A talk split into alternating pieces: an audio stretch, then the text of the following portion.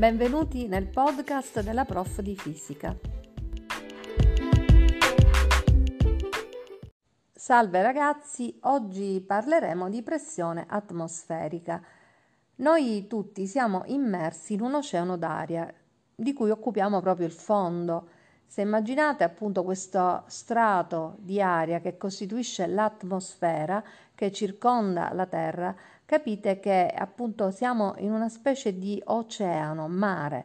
Ora, come il mare esercita una pressione, l'acqua per chi sta sott'acqua esercita una pressione che abbiamo imparato a calcolare con la legge di Stevino, anche l'atmosfera, per chi sta sotto l'atmosfera, immerso in questa atmosfera, esercita una pressione che noi siamo abituati a chiamare pressione atmosferica.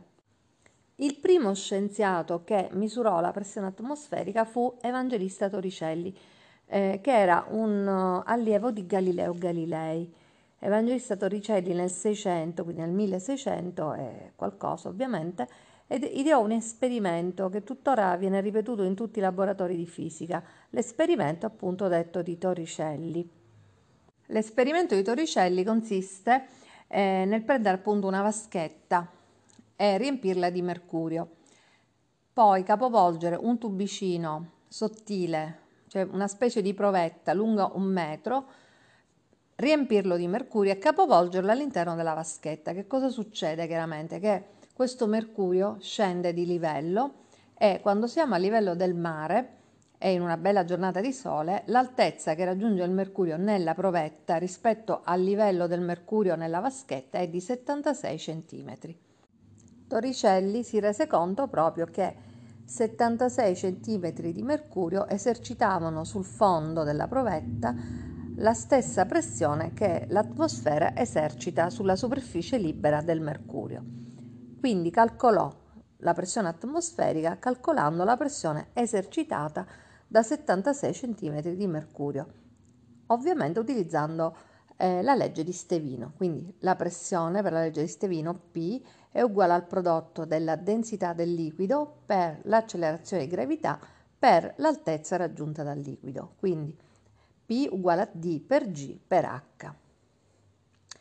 Quindi in definitiva, calcolando appunto, mettendo la densità del mercurio, che è 13.600, per G, che è 9,8, per l'altezza del mercurio, cioè 76 cm, che portati in metri sono 0,76 metri, si trova che la pressione atmosferica è 101.300 pascal. E cosa succede se, anziché misurare la pressione atmosferica a livello del mare, andassimo in montagna? Quindi se portassimo questo strumento di Torricelli in montagna. Abbiamo già paragonato l'oceano d'acqua con l'oceano d'aria, cioè saliremmo, come dire, di quota e quindi avremmo meno colonna d'aria di sopra e quindi la pressione atmosferica ci aspettiamo che diminuisca, infatti è così. E quindi anziché 76 cm di mercurio nella provetta avremmo un'altezza minore a seconda appunto della quota a cui ci troviamo, quindi più andiamo in alto, quindi ci allontaniamo dalla superficie terrestre e minore chiaramente la pressione atmosferica. Perché Torricelli utilizzò il mercurio? Perché il mercurio è il liquido più pesante che c'è, cioè tra tutti i liquidi è quello che ha la densità maggiore. Se ripetessimo l'esperimento di Torricelli con l'acqua, potremmo arrivare addirittura a un'altezza della colonna di acqua di 10 e passa metri. Quindi una colonna d'acqua di 10 metri può equivalere come pressione, può esercitare la stessa pressione dell'atmosfera. Quindi si utilizza il mercurio perché, essendo chiaramente un liquido molto più pesante, la colonna di mercurio sarà sicuramente inferiore. Lo strumento appunto che utilizzò Torricelli, opportunamente modificato e chiuso, costituisce il primo barometro che viene utilizzato tuttora. Il barometro è uno strumento per misurare proprio la pressione atmosferica. E poi possiamo anche chiederci che cosa si trova sopra il livello del mercurio nella colonnina. sopra il livello del mercurio si trova proprio il vuoto, ed è stato il primo vuoto che è stato realizzato, perché prima addirittura si pensava che il vuoto non esistesse, che era impossibile creare il vuoto, e invece il primo vuoto proprio lo creò Torricelli col suo esperimento. Tutti i corpi sono in equilibrio sulla Terra con la pressione atmosferica. Noi neanche ce ne rendiamo conto, ci rendiamo conto della presenza della pressione quando per esempio leviamo la pressione, cioè leviamo l'aria. Questo accade quando utilizziamo la pompa a vuoto per esempio. E allora anche un palloncino chiuso ma sgonfio, quando leviamo l'aria attorno all'interno della campana di vetro, dove viene tolta proprio l'aria, ci accorgiamo che il palloncino si gonfia, nonostante noi non ci soffiamo dentro.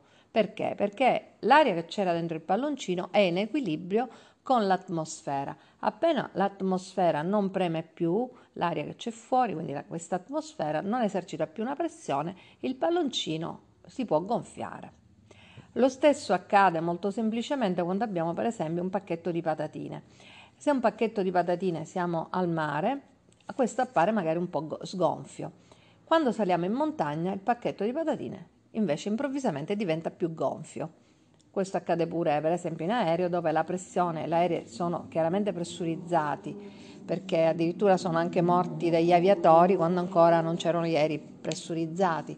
Però la pressione che c'è all'interno dell'aereo è inferiore a quella che si può trovare a livello del mare sicuramente. E quindi i pacchetti di patatine, chiusi, sigillati, si gonfiano rispetto a quello che accade a terra.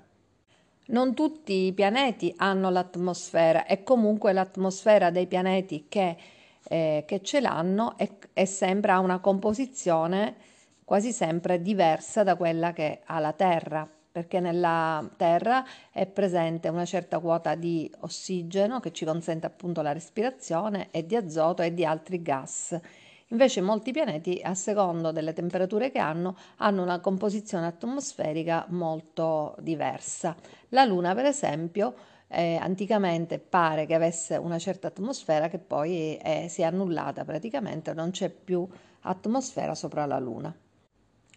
Oltre che in Pascal possiamo misurare la pressione atmosferica con altre unità di misura. Una di queste è l'atmosfera. Un'atmosfera equivale a 101.300 pascal, cioè la pressione atmosferica che troviamo a livello del mare. Altre unità di misura sono per esempio il torr.